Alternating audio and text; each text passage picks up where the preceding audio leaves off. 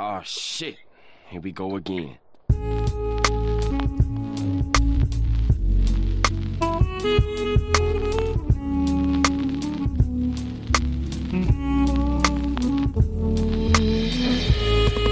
What's up, ballers? Huge episode this week. We got another female guest on the pod. It's becoming a recurring theme. Maybe we'll just roll with the female theme. Uh, we got her on, Jennifer, at the second half second half of the episode. Excuse me. Uh, we've got all three of us in the booth. A lot to talk about this week. Big beef. Bryson DeChambeau did his thing. We're going to talk way down the rabbit hole on him, and then talk about this week's tournament coming up, where we got back to back weeks at the Memorial. So before we do that, let's introduce everybody. We got my boy Vinny, the guy who can't hit his nine iron straight, on the pod. What's up, brother? What's going on? It's straight. I'm getting straighter with the nine iron. Don't worry about it. I can't wait to get the video out from this past weekend when you hit your chip shot straight right. It is it is a good one. Uh, but isn't that that's kind of Vince's technique? It is. It TBH. is his technique. I, actually, I, I, need to go back and watch other chipping videos because I I want to figure out how he because he sets up like that every time how he hits it straight sometimes. Mm-hmm, uh, mm-hmm. A deep dive. It's an incredible. yeah, we should we could have a deep dive on that. Uh, and then we got uh, our other dude in the pod who can't putt. I Cannot mean, putt. Join, join the club. I can't putt either, but he's absolutely striping the ball still. Jakey, what's going on? One by the coin flip too. I heard. One by hey, listen, one by the coin flip, moving on to the next round. That's huge. Um, and you know, didn't need a putter on the sixth hole today because I just dunked that thing. So yeah, I mean, but truthfully, uh, yeah, I can't putt. I hit like sixty percent of greens today, and I didn't make a freaking birdie. So wait, so did you see it go in on six? No, it was. Uh, I played a different course today. I did not play at uh, my home track, and it was uphill. So I, I knew it was on a great line. I actually thought I hit it over the green, and I heard it hit the stick um, or the cup. I don't even know what it hit. But when we went up there, there was no ball mark, and the ball was in the hole. So she just yeah, flagged it. Flagged nice. it, dude, straight to the bottom. That's awesome. Yeah, it was cool. What'd you shoot today? You getting close? Uh, today I was five over with a wow. double in there. Yeah, with a double in there. So we're getting close. We're there. I mean, just I just got a putt, just a hair. Amen. So. Hey, you'll we'll, you'll take five over every round for the rest of your life. I'll take that uh, too. A thousand percent. Yeah. So awesome. All right. Well, uh, huge tournament this past weekend. Big beef got the thing done. Wolff had a three shot lead to start the day on Sunday at the Rocket Mortgage up at Detroit Country Club. I thought they did a very good job with the tournament itself and the field uh, and making the best of what they did. And we had two very good players rise to the top on Sunday and have a little bit of a battle. Mm-hmm. Um, I, I, guess before, so we're going to talk way a lot about Bryson here for a second, but I'd like to talk about Wolff quickly. Kind of came out of nowhere, hadn't really been playing that well up into Detroit Country Club. He had made a couple cuts, but didn't have any top 25 finishes or one of those top finishes. Had a three shot lead on Sunday. Did he choke, Jake, or did Big Beef just play that much better and get the thing done? Because I'm really kind of rattling my brain and I keep going back and forth. Yeah. That, that was a very, honestly, like a very low energy Sunday in general. Nobody was really sort of challenging you know, Wolff got off to a kind of a nervy start. And when I was kind of prepping for the the pod tonight, I just had this like idea in my mind about Matthew Wolff, and I just wrote down Matt Wolff is the microwave man because you just never know when he's going to heat up, and you never know if it's going to stay hot or if you're going to take that food out of the microwave and it's going to be cold in the middle. Wow. And that's kind of yeah, I know. That's I went down a rabbit hole with that, that a is, bit. That's, that's an incredible analogy that I love. That's deep, dude. I, hey, listen, English teacher in my, you know, in the real time. So, because like this is the thing, I, we can't. It's not a joke, right? We all forget that this kid is 21. He should be going into what his junior year of college, you know, um, and he's out there on tour competing. He's got to win. He doesn't have consistency, and I think that truthfully, like part of that is always going to be who he is. His swing, his game, it's not built for that. It's built for the week where he starts really, really driving it, and he gets the putter going a little bit, and you know you see that kind of come to fruition. But I will tell you that Sunday, at least for me, and I know that you got, I, I had to watch the replay because I was on the golf course when it was live, and you guys were watching it, saying, "Hey, you, you know, you're missing something. It's, it's getting pretty good." I will tell you this: he struggles with distance control, and it's really clear. and it, it's just really, it's going to be hard for him to win until he figures out, like, man, I can't just try to flag this thing. I got to hit it to the middle of the green and try to roll one in here, or I got to, I got to use this slope. I mean, he's just really shooting at flags a lot. Right. So I don't think it's a choke. Um, but yeah, I mean, he he played great on the back nine. He just he clearly didn't have the same heat that he had um, on Friday and Saturday. Yeah, I mean, a, a huge misjudgment on 14. Yep. Um, when he hit that layup, because, dude, to me, this is and I this is why I think you'd be such a great caddy, Jake. Is don't even take a club that gets you close to the water. Shouldn't even be in your brain. Exactly. Like you should be 70 yards short of that every time in the middle of the fairway because at this point with the length, it doesn't matter. He can get there from no ma- wherever it is. He just needs an angle at the green. Right. So I was frustrated about that. I had money on Wolff, so I thought Wolff had a chance there, and he did. He missed that short birdie putt to make it a one shot lead. Um, and then he went Stuffington on the next hole in the par three. But Yep. uh, yeah, so that's all I got on Wolff because I know we want to talk a little bit about a lot about Bryson. Vinny, you have any other thoughts or closing things about uh, Rocket Mortgage? I know we were, we got back in time Sunday to watch the entire round. Uh, not not a lot. I mean, there weren't a lot of guys there on Sunday. You know, really contending. Um, uh, the craziest stat of Matt Wolff's weekend was that he birdied like forty percent of the holes he played. Um, I was just happy to see. I think I've said this in the past that his biggest one of his biggest weaknesses is definitely his putting. Um, I think this is just going to give him some confidence as long as he kind of figures out how to navigate a golf course instead of powering the golf Mhm. course like w- of which was required this weekend. So I think in the next few weeks, if he comes out and plays well on some, uh, yeah, maybe a Muirfield, then maybe th- this is where he's going to start building some confidence in his career. Um, Vince, don't forget what you just said when we start to talk about Bryson, though, because you nailed the difference between the two of them. Like, and I, I- I don't know if you want to wade into Bryson right now or not, but like you do it. just made an amazing point, right? You said Matt Wolff needs to know that he can't, he has to use strategy a little bit. He can't just absolutely go out there and nuke it all the time, right? oh yeah, that's what yeah, absolutely. that for sure. That's what Bryson. That that's what I feel like is getting lost in all this stuff. What Bryson is doing is something that I just cannot fathom because he's hitting it so far, yet he's playing with a ton of strategy.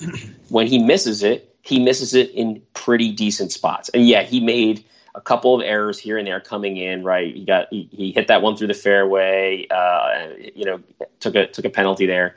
But like you're nailing it. That's that's the difference right now between guys that are like young and long because that's where a lot of the length on tour is. Right, these young guys that are coming out that just can absolutely mash it, and a guy like Bryson who was winning golf tournaments, maxing it out around 300, uh, is now fucking 70 yards longer in some cases and still is thinking his way around things. I just I, that's a great point that you just made about part of why Wolff struggled on Sunday. You know, yeah, I, I we could talk about this all day. Like well, we're going to. does Bry I know. Does Bryson make make three birdies in the first four holes on Sunday out of the route out of the rough without being 330 340 yards down the fairway? If he doesn't No. have those extra 30 yards, he's not actually getting into spots that can play him into the green. And Yeah. at that point in time, he gave up accuracy just to clear the shit in a strategic in a strategic matter. It's like, uh, I mean, he's not. We don't call him the scientist, and the whole world doesn't call him the scientist for nothing, right? He Mhm. knows what the fuck's going on right now. it's true. I mean, he's ch- he's changed the game forever going forward. He's like Tiger in his prime. Tiger figured out that working out was the thing that was going to separate him from everybody because he was going to hit the ball farther. He was going to be leaner. It could last longer. And now Bryson's doing the same thing with the single length shafts on all of his clubs. He's f- completely figured out his, his regiment with his workout and his eating. He's eating like 8 million calories a day. Um, yeah, I mean, I, I think it's going to be interesting because you saw what happened with Tiger in his prime, right? Tiger had about a three or four year jump shot start on everybody, and he won I think I, I sent you guys that stat this morning. Bryson's won now nine times and or six times in his is it six or I can't remember six or nine times in his first 99 starts. Where Tiger had won 27 times. And now I think that you're going to see a similar thing with Bryson, where Bryson, and we've talked about this, is I think is going to stay hot, and he's probably going to win another three or four times this year. Uh, I know he's like one of the odds-on favorites at the Masters now, and I'm sure he's one or first or second in all the tournaments he's starting in here mm-hmm. for the next couple of months. You know, how long before everyone else tries to do it the same way he's doing it on tour, or how long before we start seeing just the younger guys coming out um, you know, like we saw the JTs and those guys five, six years ago that were coming out that are doing it a different way and they're winning in a flurry. How long till the, the game is just completely changed to where everybody's hitting single length shafts? Or do you think that that's just going to be something specifically designed for Bryson and other people are just going to continue to play it the way they are right now?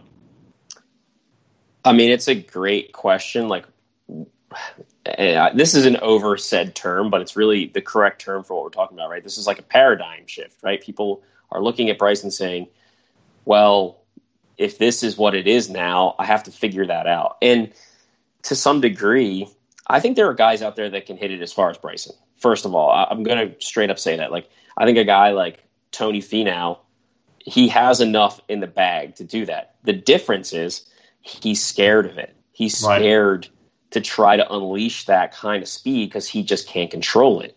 Like Bryson is hitting it really fucking long, but he's also hitting it pretty damn straight for that yeah. length. And that can't be overstated. Um, and when it comes to those other things, like the other variables that he kind of, or, or maybe lack thereof, right, with like single length clubs and, and his like very mechanical putting, which I have to blast him for that later on you know, I don't know if that's a trend that's going to like pick up because I, I think we're seeing something with Bryson that he might be realizing himself. Now that he hits it as far as he hits it and he creates the speed that he hits or that he creates, the the limits of the single length clubs are being shown, right? Like right. we saw him he he has missed a lot of wedges. I mean, he yep. should legitimately have probably won two of these first four starts, but he just cannot control mid irons and wedges right now um, because he's he's getting a ton of ball speed. Yeah. He's not getting enough spin, and he can't get the ball to land at the yardages he's kind of used to. I think it's only a matter of time before he's going to have to start tweaking some of those things. So I don't know if that means that other players are going to go that route, but if other players do, that's fine. I mean, like I think that's the thing that Bryson's showing you is you have um, you know you have players like Bubba where there's nothing in his head when he's out there. He's just seeing shapes and he's hitting those shapes that he's seeing.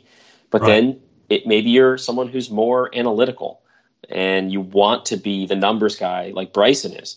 And Bryson's proving to you like, yeah, you can play golf with all that mumbo jumbo in your head if that's the kind of person um, you know that you are. So I don't know. I don't know what the trend is going to be, man. But speed is going to be the trend. I mean, all these guys coming out now that were in that sort of like Wolff. um, you know, Cameron. I think Cameron Champ's just as long as Bryson as well. Yeah you're going to just see more and more players and kids that are, you know, 12, 13, 14. All they're going to be doing is training for speed. It's just going to be about speed. So does, it, does this take away from the game of golf? Vince, you want to answer first? I'm torn on even answering this question. uh huh. Um, because we've talked about it. It's like it's training, it's equipment, but he he hasn't you know, he's not using equipment the other guys don't have access to. True. He's just utilizing it better. Science, lofts, attack angles, spin rates, um, and then on top of it, he's building a stronger body. I, I, think that just because he's the first person that has figured out the formula doesn't detract from the game, but it is, in a way, going to it, it just skew some certain points of view if he's just on top of the leaderboard every time. Um, so there, there's two things. Can't fault him for it. Is it gonna get stale? Maybe. Uh, that's a great way of saying it. Um, I wrote down some questions that kind of actually go around this a little bit. Doug, you, you watch probably more NBA than than Vince or I. Do you think the game is better now that there's a lot of three pointers, or worse? No, I don't like it because nobody plays defense anymore. Okay. All right. So you think the change in the game, which has been an analytical change, right? Somebody studied numbers and figured Right. out, look, you just got to shoot a bunch of threes. If you make a lot, you win. If you miss a lot, you you lose. But your chances of winning are greater, right? Okay. Baseball, which I mean, I don't watch a ton of baseball. boring. anyway. Is the most boring sport in the world. Next, Well, but what you got to talk about is the change in baseball, right? Hitters are more and more willing to strike out because analytics say I need to hit up on the ball to hit it Right. out of the ballpark. It's all about launch angle, it's all about speed. Okay. That's the same thing that's happening here, right? It's like an optimization of something in the game. The problem here is that it's it is going to get stale. It is and it's not just because of Bryson golf courses really aren't going to be that interesting for us to watch anymore if Right. if all these guys are hitting it like this.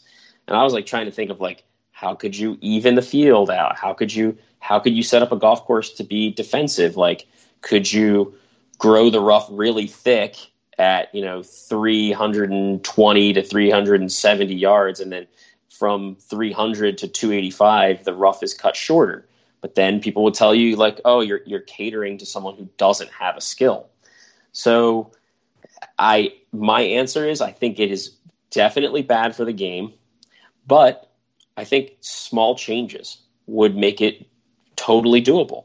Like what if they took uh, just for pros they took the, the driver head and said it can't be any more than you know two 300 cc's or whatever 350 cc's we went back to a driver from like the mid 90s you know, Bryson couldn't swing it that hard. You, you would have people having to think more about things. I, I don't know what the solution is, but to answer your question, I do think that it's going to, in the end, it's great now, but it's going to hurt it later. Um, I'm curious to hear your thoughts, Dougie.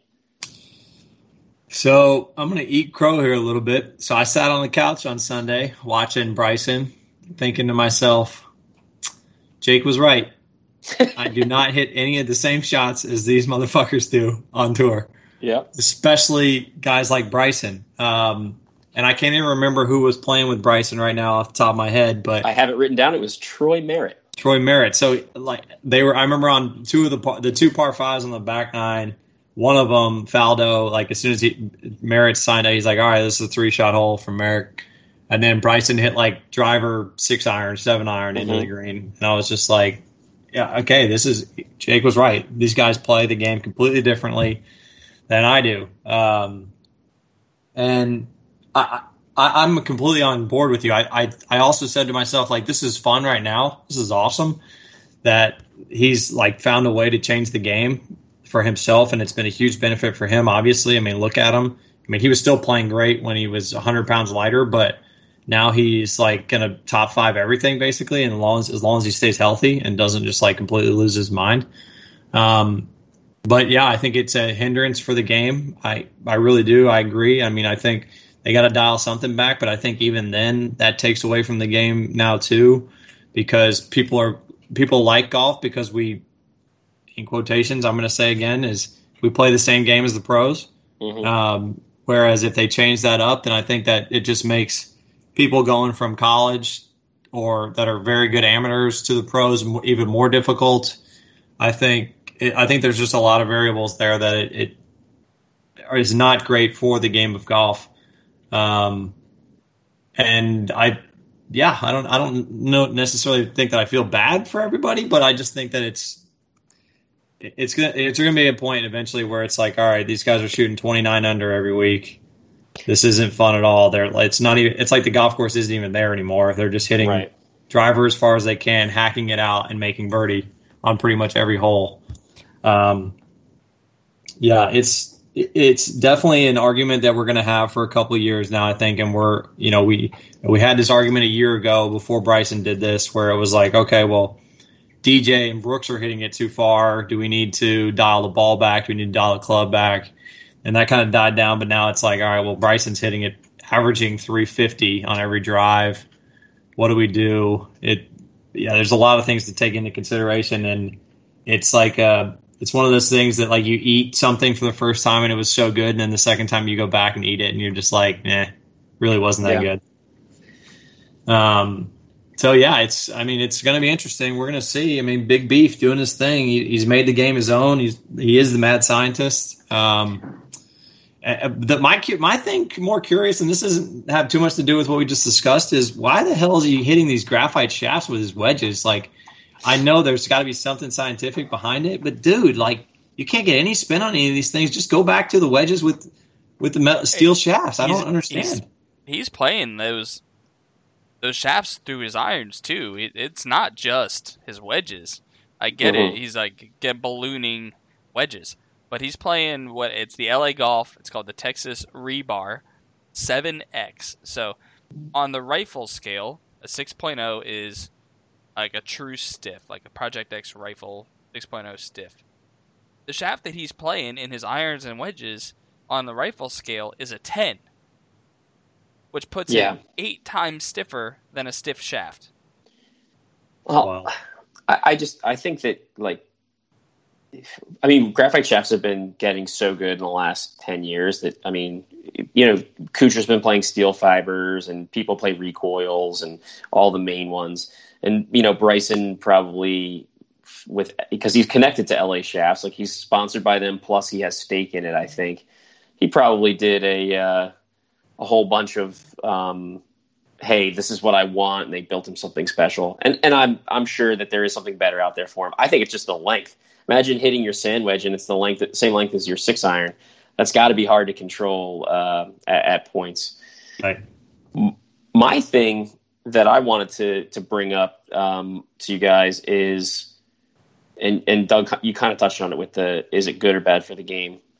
Like, how sad is it going to be if he goes to Augusta and just absolutely lights that place on fire? and we, I mean, legitimately, he could like pretty much drive the green on three. He's going to have probably a flip wedge in on 13. Like he's going to ruin 13. He's going to be the first guy that like completely yeah ruins 13.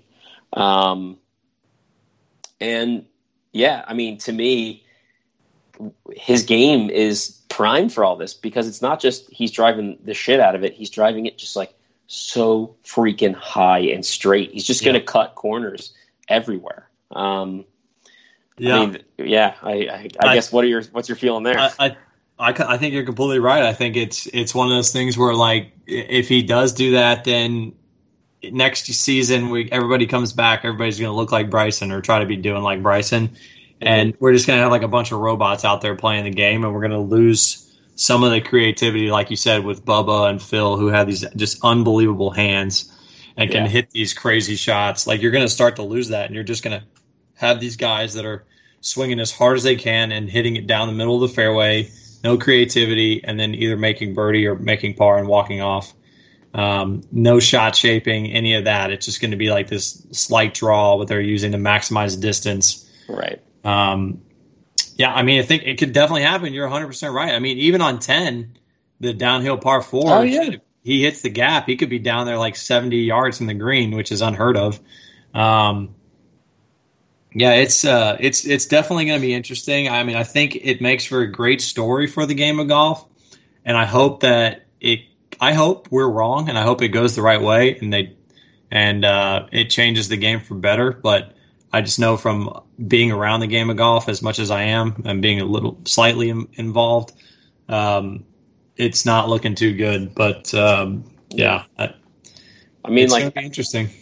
I mean, you, I I am probably the the voice of like nostalgia on the podcast. Maybe a little bit too much of like the the quote unquote purist, and and I don't mean to play that role always, but I had like a, a thought about Augusta getting torched, and then I was like, kind of sitting around thinking, if he's hitting it this far, like the old course, you can't even play the open at the old course. Like right. he he like if yeah. it's firm and windy, I mean he's going to get to a whole bunch of greens. Um, and I just like I, I don't I don't know I don't know. I mean, again, I'm on the side that what Bryson has done has been flat out incredible, and what he's done has been in, unbelievably impressive. I cannot say that I think it's a good thing. I know that yeah. he, what he's done has been absolutely revolutionary and beyond what I thought he could do. Um, but it's not, in my opinion, the best thing or a good thing overall. Right. So, Yeah. Yeah, it's uh it's gonna be something we're gonna be discussing for a long time to come. I can already tell you because he's in his prime right now and and and hitting strides. yeah. Uh, I you know I will say this though I think I think the game of golf missed and still maybe misses a figure like Tiger brought to the game for a long time, uh, where he was winning all the time. Uh, For He was just like this monster figure that every mythical creature that everybody wanted to be. Mhm. Um, and so I think that if if he starts to go on a run like that, where he wins a couple majors, keeps winning tournaments like five six tournaments a year, I think that that would be very positive for the game because that'll start to bring younger people back to it um, and, and start to mold that generation a little bit. Whereas you know, like I'll tell you honestly, like my dad tells me all the time, he's like revenue is not great at golf courses anymore because younger people just don't want to spend the time playing the game. So I think that could be a good thing for the sport. I just hope it doesn't over uh, analyze things for everybody and they're just trying to make it a science experiment instead of actually playing a game that's, you know, the best game out there in the world. There's like a massive difference though between like Tiger and uh, Bryson that I think I don't know if you'll ever get. Even if let's just hypothetically say that Bryson, you know, he, he wins two majors, he wins six times on tour over the next calendar year or whatever. The the difference between Tiger and Bryson is that like Tiger was cool. Nike made him really cool Right. to white golfers and he was already really cool to black golfers and people who didn't or who weren't into golf thought Tiger Right. was really cool. Bryson wears the dumbest fucking hat. He's an absolute asshole. You He's a know, nerd. he, he's a nerd. Well, he treated that cameraman horribly. The guy was Yeah. just literally doing his job. And not to mention, like the PGA Tour is an entertainment product, right? We want to see when guys snap a club, like Right. Thomas Pieters snapping that club over his knee a couple years ago. Sick. You know, Henrik Stenson throwing it in the bushes. Amazing. And Bryson's complaining that he got shown taking an extra hack in a bunker, which we've all done, right? That would that might take some people and and and um, connect them to Bryson, but he doesn't Right. want that. And so that's the other problem I think with him is this. He's not like a super likable dude who's doing this. It's not like if JT gained 45 pounds, came in, was hitting it even further. Like people really like JT, I think. Um, Yep. so I think that that's the other thing. There, there's a disconnect too that I don't know if he'll ever connect with people the way, even if he goes on this massive like winning thing or he just top tens every event or whatever. I don't know if he'll ever connect the same way that other people have, other greats. It's Yeah. it's a Good very interesting question. That is a good point. Um, and I know we could talk about this forever, but we need to move on and talk about the workday event this week. All right, let's do it. Uh, I know. Well, I'm, hey, believe me, I'm sure he'll be back up in the Oh, headlines in a week or we'll talk two. about him we'll be again, talking about him again. He's not playing this week, so No, I know. This the, He'll uh, definitely, Can I definitely be quickly just read you more. stats and then you can go on? I wrote down a bunch of stats. I just want to do this. Average uh, um, distance into greens. You got an idea what it might be? For Into Bryson this greens, seventy-five. No, it's more, a little bit more. okay. 98. 107 was his average. Okay. His driving average, we already talked about this, was over 350. Do you know what his strokes gained off the tee was? Was it what was his ranking for the week, do you think? I mean, this is pretty obvious. One. One. Second? What was his no, he's number one. What was his strokes gained putting for the week? Two. Second? Third? Number one. No. First in its strokes gained putting, which is crazy. The last thing. Did you know that he broke the PGA Tour shot tracker this week? So the shot tracker that they use for the website to trace shots, anything within 30 yards of the green is considered an approach. He landed multiple drives that rolled up to within 30 yards of a green. So it counted as his approach instead of his tee ball. He broke the fucking system. It's just absolutely insane. All right, go ahead. Go, let's let's move on to workday. I Or, did, yeah, I Workday did think charity. the trophy that Rocket Mortgage had was sick, though, too. it was very cool. I would agree. Good trophy. Um, all right, so moving on from Big Beef's week There we go. to the Workday Charity Open. Which is at Muirfield Village. So I apologize. I said earlier it was at Memorial. That's just the tournament next week. So two weeks in a row, we're playing at Muirfield. This was supposed to be the week of the John Deere Classic. They canceled. They'll be back next year. So Workday stepped in. They're doing a one one year event here, and at back to back weeks of the same same field or uh, same uh, course, which I think is really really cool. Um, and I'm surprised a lot of these guys aren't playing back to back weeks because you're going to get a feel for the course, and then you could just play it again the following week. Um, so, a couple headlines here. I don't want to talk too much about it. We spent a lot of time on Bryson, but um, Bones is making his return as a caddy to the tour this week. So cool. For for Matthew Fitzpatrick, whose caddy was in Europe and had to, is coming over, but needs to quarantine for two weeks.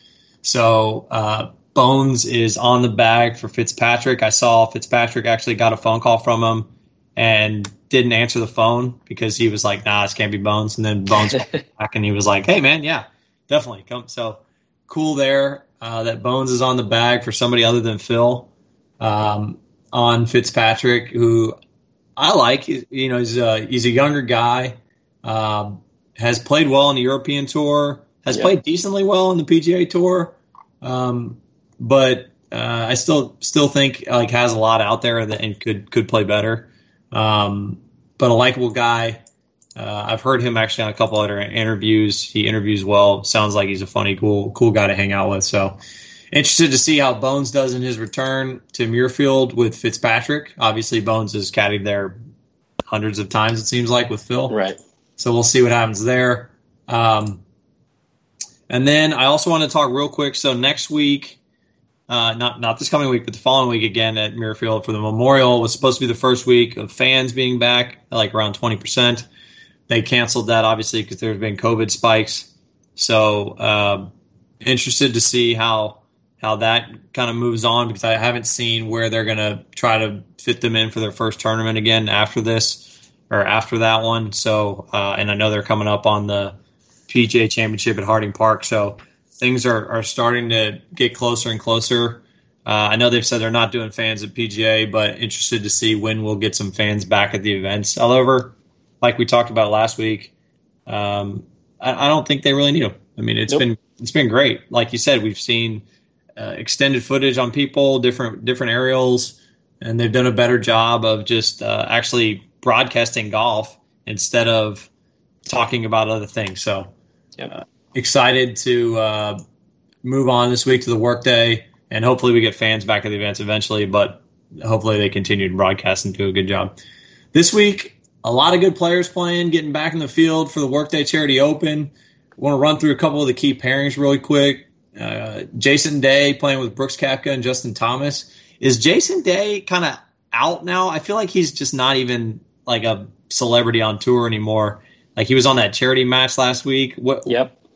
Am I? I'm right, right? You are right. Number 63 in the world as of today. First time he's been outside the top, I think, or that's the highest his ranking has been since 2010. So, Yeah. Crazy, and he really hasn't won that much either. I don't understand. no. Um, Cantlay's playing, who won last year, defending champ for next week's event at the uh, Memorial, uh, is playing this week. He's playing with Phil and Jordan Spieth, Jordan Spath, uh, and then Wolff is back in the field. Uh, a really cool pairing there. He's playing with his other uh, Oklahoma State boy and Ricky Fowler, and then Patrick Reed is also playing, and then Hovland, who's been rattling off some good finishes here of late, is uh, in the field as well. So power rankings really quick. Rahm 15th. Interesting to note there because Rahm was first or second for the first three weeks, and now he's 15th, just making it on the list. So you can see he's been struggling a little bit since he came back, which I feel bad because he was on an absolute tear before, Yeah. before COVID. So he struggled. Leishman 14. He's from the area now, kind of lives up there. So interested to see how he does. Uh, Cameron Champ 13th, who had a decent showing last week. He shot five or six under. I think he had the low round on Sunday. So good to see him playing well. Streelman uh, coming off that second place at uh, Travelers 12th. Ricky Fowler, my pick last week, who actually played well. 11th. Hovland 10th. Matt Kuchar 9th. Matty Wolff, so three Oklahoma State boys in there. 8th. Uh, X Man making his return. He took last week off. Xander seventh. Gary Woodland sixth. Brooks fifth, JT fourth, Cantlay, third, J Rose two, and I'm interested here. Matsuyama is number one on the power rankings. Uh, interested to get your thoughts there, Jakey, because I mean he, he hasn't been playing horribly, but he hasn't been playing great. He plays well there. That's all I can say. I mean, he's won there. He's been in a playoff there. He he, he plays well there. Um, but yeah, Doug, you're right. I mean, the guy can't hit the hole. He missed. I think it was two weeks ago. He missed the hole by a foot. Like didn't even. This was on like a six footer. Um, so yeah, I don't know. Uh, that's an interesting thing, but he's he's putting like we are. Yeah, he's putting like me for sure. Um, all right. Well, what do we got for the uh, overall tally, Jakey? Oh God, it pains me to say this. Uh, I'm going to give him his time here in a second, but um, after two weeks of missed cuts, uh, Dougie and I were cutting into Vince's lead. He took Bryson last week, so he gets the win, which moves Vince to 34 points. I took, um, I was in second place going into this week. I took Wyndham Clark, who was gone with the wind and uh, blew right on out of Detroit um, with a WD. So I got one point, which leaves me at 25. And Dougie, who has gone 3 3 3 that's right. Three baby. weeks in a row. He's got the triple going. He's like legit back in the game now. Who did you take again? Ricky Fowler. Oh, that's right, Ricky Fowler, and uh, he's in at 21 points. So Dougie's right back in it as we head into the uh, Workday charity at Muirfield. Love it, Jakey. You're up. You're in last, my man. Okay. Um, yeah, I'm not gonna try to outsmart myself this week with some kind of gut feeling. I'm going with the guy the young one, young Hova, Victor Hovland this week. He's been playing good. He's trending. Um, and yeah, I just I think it's gonna be a good week for him. Love it. I love it. I love it. Uh, yeah, he led the Rocket Mortgage Classic in strokes gained tee to green. So uh, striker. One thing that Bryson didn't lead the field in last week. That's so. the only thing. Yeah. So okay, so you took Victor Hovland. I am going way out this week on All right. pick, trying to continue my three streak. I am going with the former uh, guy who had he had bones on the bag, Phil Mickelson, this week. What? Oh my god! Did not see this. Doug, you have a near death experience today?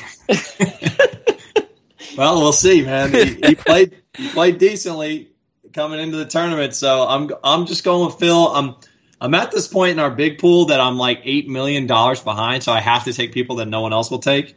So I'm taking Phil. Nice. That is right, Doug. You want to know where Doug's place is in that pool by any chance, Jake? Sure, I'd love to know. Doug is in 174th place out of 178. Hey, hey, listen. Is that a live look? That is everybody loves everybody loves a comeback story, dude. It's horrible. He is The 5.3 million points behind first place. The first year, and last week was my best finish with, or last week was Ricky. It's a Oh. disaster. Not great. All right, champ. I who, who you taking this week there? I can't decide if I want to burn a big name uh, when with back to back weeks. I think I'm gonna let them get settled in and just pick somebody who's coming off a hot hand from from the Rocket Mortgage, and I'm gonna take Adam Hadwin. Uh, very good Huh. putter. Uh, he's pretty. I think as long as he's in the fairway, he's gonna give himself an opportunity to make a bunch of birdies. Um, and I, I want to say he's had, you know, he, he's got a, a top 15 out there, so he's seen the course. And uh, we're going to Yeah. go with that. Listen, Canadians have been playing good since the break. Corey Conners had a good week. Um, I can't why Will. I'm blanking on his name right now. Last week, um, and now, yeah, I think Adam Adam Hadwin's a good pick. So So, question here, fellas. We've been doing this every week. So, Cantlay is not really a defending champion, but is kind of a defending champion since Workday didn't have an event this last year. Will he finish inside the top 15? Yes, I think so. I mean, Muir, Muirfield, people who play out there seemingly play. They, you know, they don't really lose it. he's he's world class. Like the guy could win a major at, at any major. So yeah, for sure. I just feel like the guy's got no personality, though. Like, but yes, there's I a agree. there's a I think he's gonna podcast that I won't 15. advertise out there where he got interviewed and he was awesome on it. Oh, good. Yeah. Oh, maybe maybe I'm wrong. Um, I saw Will Zalatoris got a win finally on the uh, yeah the web or the Corn Ferry. He was in contention two weeks ago as well, so uh, good for him. Funny story. I, I think I mentioned this to you before the Saturday, the final round on Saturday for the Corn Ferry. He wrote his caddy the full payout check, uh, you know, to pay him for caddying before he played the final round because he's like, I'm just, I'm feeling it. Like, I'm gonna win this one. he's like, I'm paying you right now. Here we go. And then they went out on Z box and he went and won the damn thing. that's sick That is awesome. Maybe I should start doing that for you, Ben. when we play Hey, man. You can do it because then whatever happens, happens. MC, MC, MC. oh man. All right. Well, that's awesome. Um, I don't have too much more. I, I know we could talk more about Bryson for another hour or two. We got our hats in. Hats look good. oh Uh, the we got to get those up on the gram get those up on the gram. We're go- I'm supposed to pick up the white hats with the black logo tomorrow, and then we're gonna get next order black hats with the logo either in green or white because Vinny's a black hat guy apparently. So got to get him a black hat. Jakey will be sending you a couple of these bad boys. okay Um, so thank you uh, to Ashley for putting those together for us. Got, and then uh, I hope you guys enjoy the second half of the episode. We've got Birdie Girl underscore Fit on Instagram. Jennifer is going to be on. Uh, really good episode. We sat down with her for about 25 minutes, talk about her life as a trial attorney and also as an avid golfer uh, living in the Charlotte area. So I hope you guys enjoy that. Uh, Jakey, you going to be playing any golf this week or this coming weekend? Um, I might play this weekend, and then uh, sometime mid time, uh, mid time, Jesus, sometime mid uh, week next week, I will have my singles match play match. Huge. Um, yeah, tre- I'm trending pretty good into that, so I'm pretty pretty pumped about that one. And that's about it. That's all. Does I that go on. off of the original handicap or is that off live? No, so that's the thing that's crazy because the new GHIN system, the new handicap system, you're supposed to take it live. So I keep going down, and I've been watching my buddy Steve keep going up. and uh, I think if we were to play today, I would be giving him probably six or seven, uh, which is going to be tough. It's going to be a tough uh, hill to overcome, but I'm I'm uh, I'm excited about it. So Are you going to be the top guy on our team next year for the Gentleman's Cup? I don't know if I'll be the top guy, but I I mean, listen, I don't know what is going on right now, but I'm just feeling it. Like I am I'm hitting different shapes and different things and it's it's been really good. So, I can tell you this: the Scalici Open is probably shifting all the way to your side right now. Jake's I'll gonna have to find give me a few shots for he'll sure. Yeah. he'll find it. You're going to start giving Vinny like five shots. Yeah. I am getting a driver fitting in 2 weeks though. Uh-oh. Nice. Yeah. Wow. I Sim? know. Yeah, I don't know. I don't know. I was like, you know what? I'm gonna. pu- I'm pulling the trigger on fitting. Oh, boy. Yeah. I got to buy a new driver now. Oh man, awesome! Well, that's that's cool. I can't wait to hear about that. Maybe take Yep. a little video of the uh, the fitting. We'll get All that. right. up Yeah. Yeah. him. We'll do that. Um, so Vinny and I went down July Fourth weekend for my thirtieth birthday, and Happy birthday. played. Thank you. Played at Palmilla, which was down in Port A. Got ravaged by the hurricane two years ago, but they redid it. Nine hole course now, three hole short course. We are putting up this week's episode of the Happy Hour ish as the three hole challenge between Vince and our boy Tom. Uh, so we got some good footage there with our new drone, and uh, we're putting the final touches on that tonight. Hopefully, so get that out sometime this week. Uh, we're playing 36 this weekend, playing Friday afternoon Whoa. and Saturday morning. First thing, Patty's brother is in town from the East Coast. He's a chef, so he told us if he if we take care of his golf, he'll he'll build us a uh, a nice little meal that night. So I think we got some gumbo and some other stuff that's going to be. Can't wait to have that. So looking forward to that this weekend. Uh, other than that, I don't got anything else. Vinny, why don't you uh, take us home and set us up for the uh, interview with Jennifer? All right, ballers. Hope you had a happy Fourth. Drank a few cold ones. Stayed safe with your family and friends. And uh, now we're going to introduce to you guys Jennifer. We're going to give you a glimpse of her story. We hope you enjoy it. Thanks again. What's up, ballers? We're back. Very, very excited to bring on a special guest in the second half of this episode. Uh, we've got a girl who is dedicated to fitness as well as a trial attorney and very much in love with the game of golf, like myself, Vince, and Jake. She goes by Birdie Girl underscore fit on Instagram. Jennifer, welcome to the show. We are very happy to have you here. Hey, thank you. I'm very excited to be here. Jakey, Vin, you want to say hi? Welcome, Hello, welcome. what's up, everybody? Well, Jennifer, we appreciate you coming on the show. I know, uh, I think we've been following you for a little while now. I've always been very impressed with all of the, the things you post, and uh, you play at some pretty cool golf courses there in the North Carolina area. Uh, I think for our guests at home, if you really just wanted to take some time and introduce yourself and tell us a little bit about how you got into the game uh, and, and where you are now. Absolutely, yeah. Um, so, like you said, Jennifer, I'm from Charlotte, North Carolina, and I was lucky enough to be uh, brought up on a golf course. And so I learned the golf game with my dad, and some of my best memories come from going out with him and just playing the game, learning the rules, and he really helped me kind of embrace the game, but also learn what it means to be a good golfer and to have all those attributes that we think of honesty, integrity, sportsmanship. And so he really gave me a holistic picture of the game when I was young. Then I took about 10 to 15 years off. I didn't play at all. I went to uh, Davidson College, law school, no golf. And then about five years ago, once I got out in practice, I rediscovered the game and I have just fallen fallen in love with it ever since. And I play every chance I get, if it's in a tournament, if it's by myself, family, friends, whatever. Like any true golfer, any excuse to get out on the course, I'm there. So that's kind of how I got back into the game, and I play as much as I can. Awesome, awesome. Well, I, I know you told me. Ooh, a little bit of feedback there. I think uh, you told me before we came on the show that you you actually attended class with Steph Curry at Davidson, so uh, and had a couple cool stories about him. You want to you want to go ahead and tell everybody about that? Yes, that he is awesome, and you know I'm not going to pretend like hey we're tight. He's my best friend. Oh, it's Steph Curry. I have his number. Like that's not the case, but.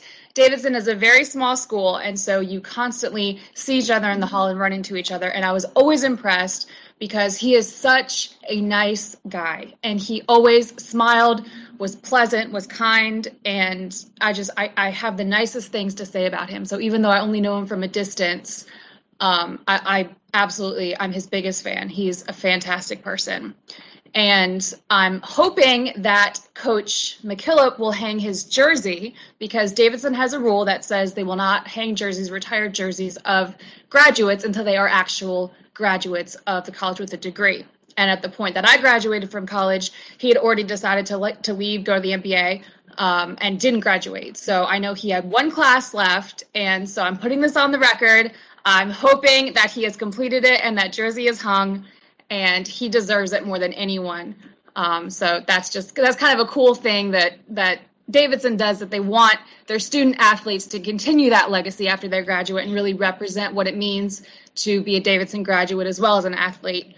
Um, and they wouldn't make an exception for Steph Curry, but I'm I'm hoping it's hanging there. That's awesome. Yeah, it's uh, it's pretty funny. You know, Vince and I both went to a small college as well, up in New York, uh, and we were we were kind of blessed. Same thing as as you when you were at Davidson. We had a couple. Uh, our you know our team made the NCAA tournament, so for a very very small school, was a lot of fun, and you got to see a, a deep run there with Steph Curry. Uh, so I'm sure that was an exciting time for you when you were at Davidson. Absolutely. So, did you know he was uh, as much of a golfer at that point in time, or I guess probably nobody really had any idea uh, other than his father's influence? Right. Yeah. I, I had no idea. And honestly, I don't even know when that kind of came to pass. If he was a golfer in college and just enjoyed it recreationally, but was busy with basketball and that was his main focus. And that's what everybody knew him as. But it's been so cool to see him branch out into the game. And he has done amazing things for the game to be able to cross over between the sports, really bring in that audience that he's been able to garner through basketball, introduce them to the sport and kind of use his status, but also he gives back so much to youth sports and empowerment and really has been able to touch so many different sectors of both the amateur and the professional level of golf. And I think he's really done a great job to revolutionize it. And he is also, I believe, he is a producer and affiliated with the Holy Moly TV show. Um, so that I have loved watching that, and you know, hopefully one day I can be on that, or you know, that would be amazing. But he, yeah, he has been very, very instrumental in revolutionizing the game and really helping to grow it a lot. He's got a, a clothing line now too. Yes, yeah. he does. It's funny you say that because uh, last week the guest we had on the show, uh, Chelsea Batch, who is a friend of Vince and I's, she's on the Holy Moly this season, uh, and I know she has some friends that uh, were on it in the seasons past. So we we watched her. She, her episode was actually last week, so that's why we brought her on.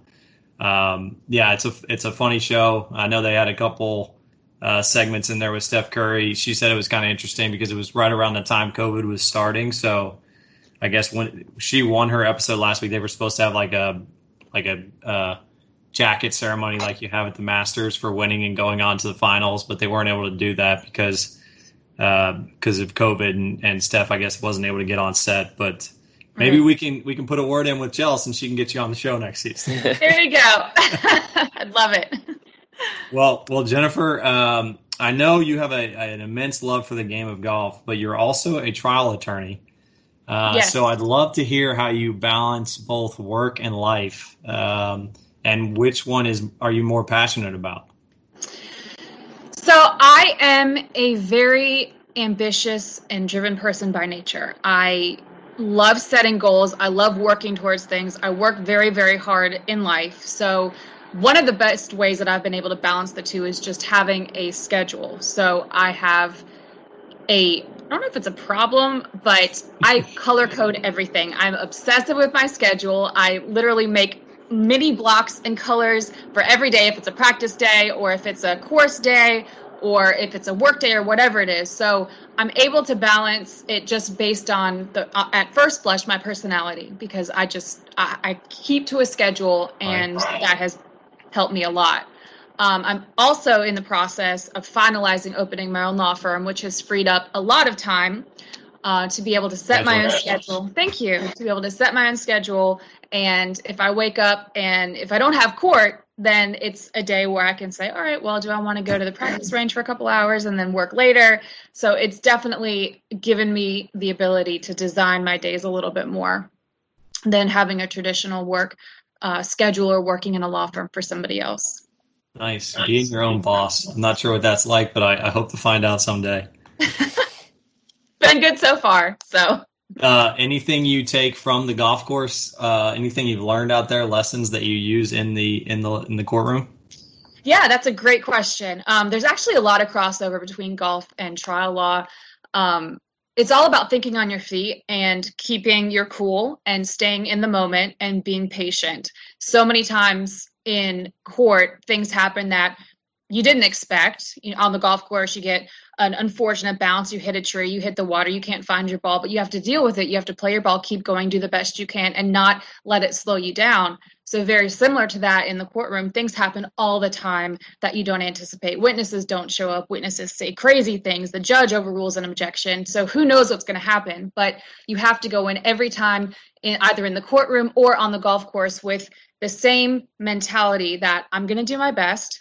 I, I have confidence and I can trust that I am a great golfer or a great attorney, and I have a skill set that will carry me through whatever may happen that I'm not foreseeing. And it's just it and, and, you know sometimes things do happen and they are unfortunate and you have to roll with it and just accept that well you know what? Wasn't a great day in court. It wasn't a great day on the golf course but that doesn't mean that i'm a bad golfer or that i'm a bad attorney. It's just part of life so that's that I, i've been able to translate and transfer skills from both sides onto the course and into the courtroom awesome awesome um, so I'm curious. I know before we came on the show, we were talking a little bit about watching the PGA guys back on tour right now. Uh, right. I think you said you're drinking the same protein that Bryson DeChambeau is drinking. So I hope you hit the ball 350 yards soon. Thank you. Um, uh, Average. Yeah. yeah are you are you one of those people that goes out onto the golf course and te- and self teaches yourself, or do you watch the pros on tour and learn from them? What, what's kind of your strategy out there trying to learn and, and make yourself better? I love observing. I love watching. That's how I learned a lot of trial law. I would go sit in the courtroom and watch other attorneys try cases and listen to judges and witnesses and, and learn how it is from the inside out. So I do work with a swing coach and I'll take regular lessons, but maybe once a month or every other month or every couple months. But I really, as much as I can, enjoy watching TV, watching the PGA players, LPGA players to study their game, but also even going out and being paired with somebody random, I think there's always something you can learn from somebody. A good golfer, quote, a bad golfer, it doesn't matter. You know, th- there's always an opportunity to improve your game by studying somebody else.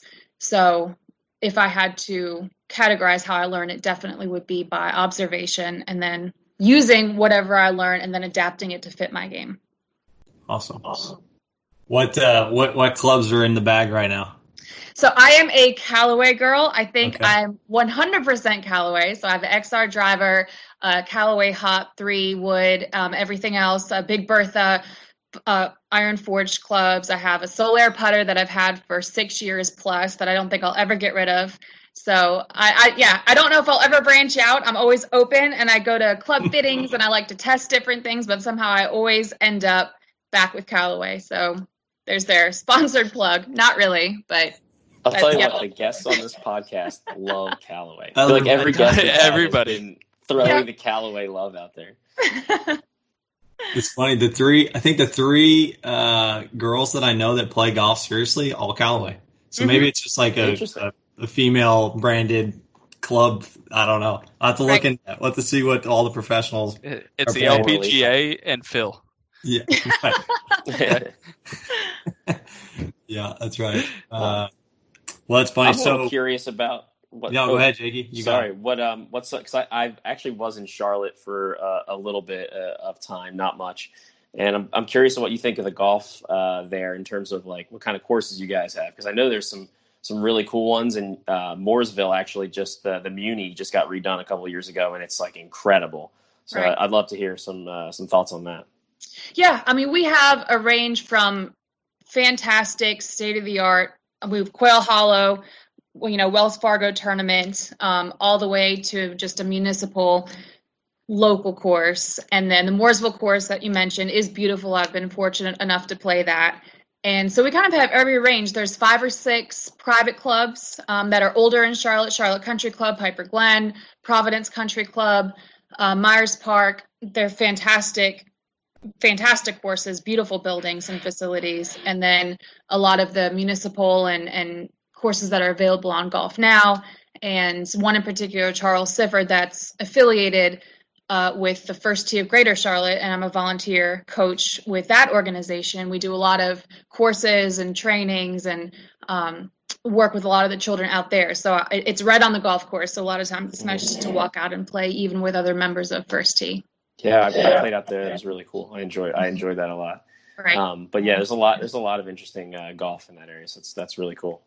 Yes. Uh, Doug, you go ahead. You, whatever you had next. Sorry for jumping in there. No, no, you're good, dude. I appreciate that. Um, actually, you you brought up something there that I wasn't gonna that I didn't have in my mind prior. So uh, I was telling you, Jennifer, before we came on, we took a trip to Pinehurst. So we do a uh, Gentleman's Cup trip every year. We call it a Gentleman's Cup. We rebranded the Ryder Cup, basically. Um, and uh, we do. There's 24 of us, and we go. We went to Pinehurst this year, and we played at Mid Pines and some other courses there. Um, and that was probably the first time I had played golf in that area. I, I, I was born in Atlanta, but I moved quickly to Houston. So uh, kind of like that sand belt, sandy golf courses where there's a sand base everywhere. It was completely different, but something that I, I fell in love with pretty quickly, and I, I can't wait to get back out there. Um, is so I see you play a lot at Piper Glen. Is that your home home course? Yes, that's where I was born, raised. My parents are there, so that okay. that's home base. Awesome, not a bad place. It looks like to uh, to play some golf. Yes, it's gorgeous. They've redone it recently, and Club Corp came in, redid everything, and then now they're affiliated with Club Corp. So that's nice to have some reciprocity and be able to go around and have some mobility around the country to play other courses. Right. Uh, you know, for availability but that is a fantastic system as well. Awesome. awesome. What uh, so we we typically when our guests are on the show we we rapid fire a couple questions. I'm always curious because people that we interview from all different places in the country, and that's kind of one of the nice things and, and uh, fun challenges we've had about bringing on new guests on the show. I'm curious as to what your your favorite three golf courses are um, that you've ever played. I know this is a very tough question because Jake and myself and Vince could argue our top five, and then I'll wake up tomorrow morning and I'll be like, "Oh man, I forgot this golf course." So, in the top of your mind right now, what are what are the top three golf courses you, you've ever played? Uh, Pinehurst number two, TPC Piper Glen, and Aspen Glen in Carbondale, Colorado. Wow. Okay. She didn't even have to think about it, guys. That was that was quick. I mean, you I'll- can't argue it's Pinehurst. That has to be like a number one for anyone. It's gorgeous. It's It's funny. historical, I, legendary, beautiful. I liked number four Yeah. more than I liked number two. Really? Yeah, I mean, I think it was more based on the day that we ended up playing it. Right. Uh, it poured for about five hours, but still, um, I thought number four was amazing. And It was. try, I, I only want to see number two again if we're playing it in tournament conditions. okay. It's well, like, that's so, that sounds like an uh, invite. So I'll challenge you whenever you want to come out to play Pinehurst too. I we'll think do it. How um, I feel like we're going to be there within a year again, by the sounds of yeah, it. probably. Good. How crazy is golf in Colorado? It's like I've only played a couple rounds there, but uh, getting used to the those yardages and like I mean everything is different. You know, putting the you know the canting of the fairways, like everything is extreme. It's that's an interesting thing to say that your third favorite course is one. Obviously, that you know extreme conditions um, throughout probably. Exactly. Yeah, and the interesting thing for me was that I felt like it really amplified my my game. So I am a longer hitter off the tee by nature, so I could really enjoy that. But there were so many water features. I, I think there's water on 14 of the 18 holes. It's Wow. crazy. Yeah, so you know you really have to be able to work and play your ball and Mhm. place it and control those the distances and the drives that the elevation provides you that you're not used to and then also to be able to do the strategy as well so it was a really interesting combination and then of course the views are amazing Right. with the mountains and the rockies in the background and just the elevation change i mean you're hitting off of a tee box and the drop just is extreme looking out with the background i mean it's every hole is absolutely photogenic so it's if anyone ever has the opportunity to play out west anywhere absolutely take it it's for gorgeous sure. I've always wanted to play like there or Mexico City because they're just hitting their drives like 500 yards, so that just seems like a lot of fun. So, um, don't, need, don't need the protein drink just go out west yeah, I don't think Bryson can play out west. He's hit the ball too far. hit it in the mountains right right, right. Um, so you say you have Callaway clubs in the bag. What's what's your favorite club to hit? Ooh, um, driver or putter. So kind of the two extremes. Um, I love obviously hitting the ball as far and wide and fast as I can, but I do think putting is the true mental aspect of the game. And that's where kind of everything comes together, where you need to be on 100%. And that means you're coming off of a great hole, an average hole, a horrible hole. It doesn't matter if you are on the green. That's that's the goal. And then obviously with as few strokes as possible. So for me, the putter and putting is what it means to play golf. So Right. Sounds like you need to give Jake a putting lesson because he's been he's been struggling. Struggling. Struggle struggled again today. Oof. But you're close, man. That's all that matters. You're close. Yeah, we're close. Uh, so I'm curious to get your take. You said that Pinehurst number two is one of your favorite courses. Like Vince said, Mhm. we we played it on a day where we got about three hours worth of rain, and they had already gotten a bunch of rain that week, so it was really really wet.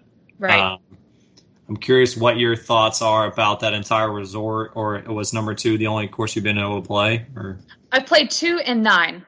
okay, because number nine is the bent grass Bent greens grass. course, right? Okay. Yeah. Yep. So we played we played that one too. I, re- I actually really like that one, and, and good. Jake is not a huge fan of Jack Nicholas, Nicklaus, designs, and uh, I, we we kind of walked away from that one saying, "Hey, that was that was really a course I really liked." I'll tell you why number nine is not my favorite course. This is very embarrassing. So I get up to the first tee, and I don't know, I, I don't know what happened because I was aiming straight down the middle of the fairway, no question, no problem. I hit my drive. It hits a tree, and this tree is probably 10 or 15 feet in front of me to the left. And this ball hits the tree and it ricochets back at me, past me, past the tee box, behind me. And I'm like, oh my God, because there are people out there, right, watching me because it's the first tee and it's right by the clubhouse and the practice facility. It was absolutely mortifying. And so I'm just like, that's it, I'm done. Just, we have to go. I just panicked. but I'm like, I don't know where this, I don't know where the tree came from. I have no idea how it happened. But yeah, it, it, took a while to recover from that, and then I settled into it, and I enjoyed the course, but I did not have a great start right. on number nine. So yeah, we well we have a we have a very close friend of the show who uh, likes to hit tees uh, trees right off the tee, so he'll appreciate that uh, he's not the only one that does that. Although he he would probably try to re tee and then hit the tee again or the tree again. Um, We're not okay. going to point at Tom but, yeah, Tom. he, Tom. he, knows who. He we won't point at Tom, but right. Yeah. he, he, knows who he is. Well, yeah. um, Jennifer, we uh, we appreciate you coming on the show. Uh, before we go, I'd love to give you some time to uh, point out any any charities you work with, any uh, uh, items you use during your golf rounds that you recommend to other people, or sponsors, etc. The floor is yours. Thank you. Yeah, definitely. Um, first off, would definitely be First Tee of Greater Charlotte, which is a chapter affiliated with the First Tee, which is a national organization uh, that's mission is to help grow the golf game through life skills for youth sports and youth empowerment. So, uh, fantastic organization, a lot of different local chapters in different states. So, I would definitely say to whoever's listening to Google it, investigate it, get involved uh, you can, as a volunteer, do as little or as much as you want. And in my opinion, children in the golf world and the golf game are the most important asset we have. They are the future. They're our legacy, and they're they are, are who we should be keeping in mind when we grow the game. So number one, hands down. In terms of other sponsors, definitely go to my Instagram page, check it out. But some of my favorites and that I've been working on the longest um, collaborations and fantastic products. Dormie Workshop, Other Supply, Rosemark Grips are fantastic.